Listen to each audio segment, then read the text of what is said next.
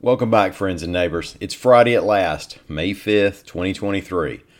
Born on this date in 1967, former Jets fullback Brad Baxter of the Circle City, Dothan, Alabama. Now, today we have the Crimson Tide parting ways with its baseball coach, some more legislative session politics, and a Ted Nugent concert that won't happen after all. My name's Ike Morgan, and we are down in Alabama.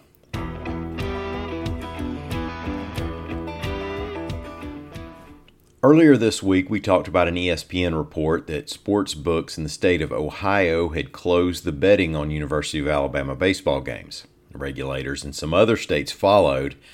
And then on Thursday morning, Alabama Athletics Director Greg Byrne announced the termination of head baseball coach Brian Bohannon. In a release, the university said he was fired for, quote, among other things, violating the standards, duties, and responsibilities expected of university employees. U.S. Integrity is a monitor for gambling data that looks for abnormalities and potential use of insider information by bettors. Leading up to those sports books shutting down betting on Tide games, U.S. Integrity had sent out a warning to its clients after Alabama's game against LSU last Friday night.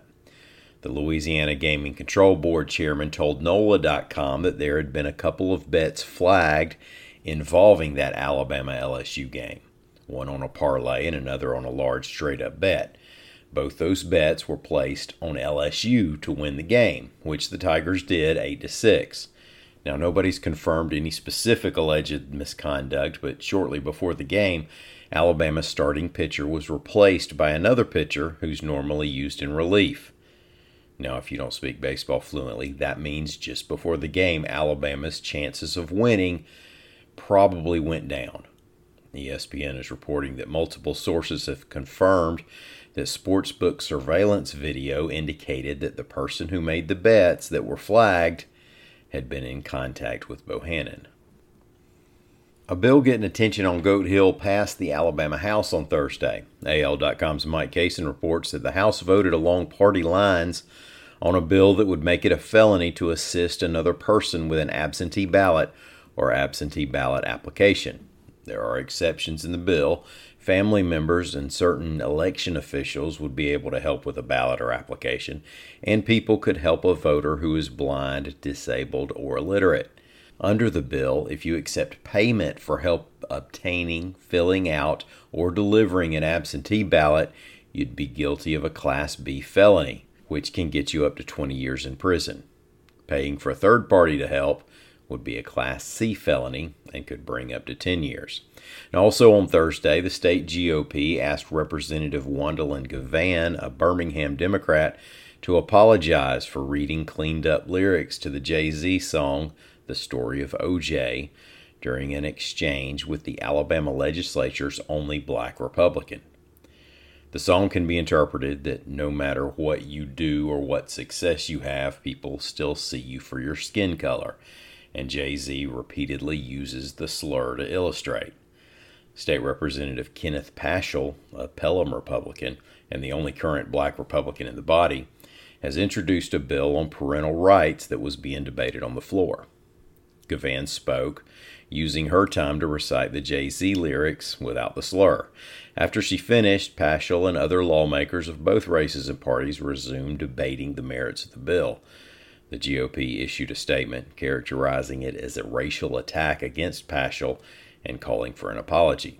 Givan said she won't apologize and that she's owed an apology. The bill, incidentally, was set aside and didn't get a vote. An Avondale venue has uninvited the Motor City Madman to play there, and it's not just because he was a dang Yankee. This is the most G rated podcast you'll hear today. AL.com's Mary Colurso reports that Ted Nugent's July 18th concert at Birmingham's Avondale Brewing Company has been canceled after the scheduled show created a firestorm on social media.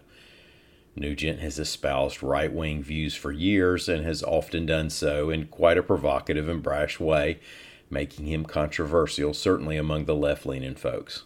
Now, the Avondale Brewing Facebook and Instagram accounts lit up with protests, many threatening to boycott the establishment, and many beginning or ending with the phrase do better.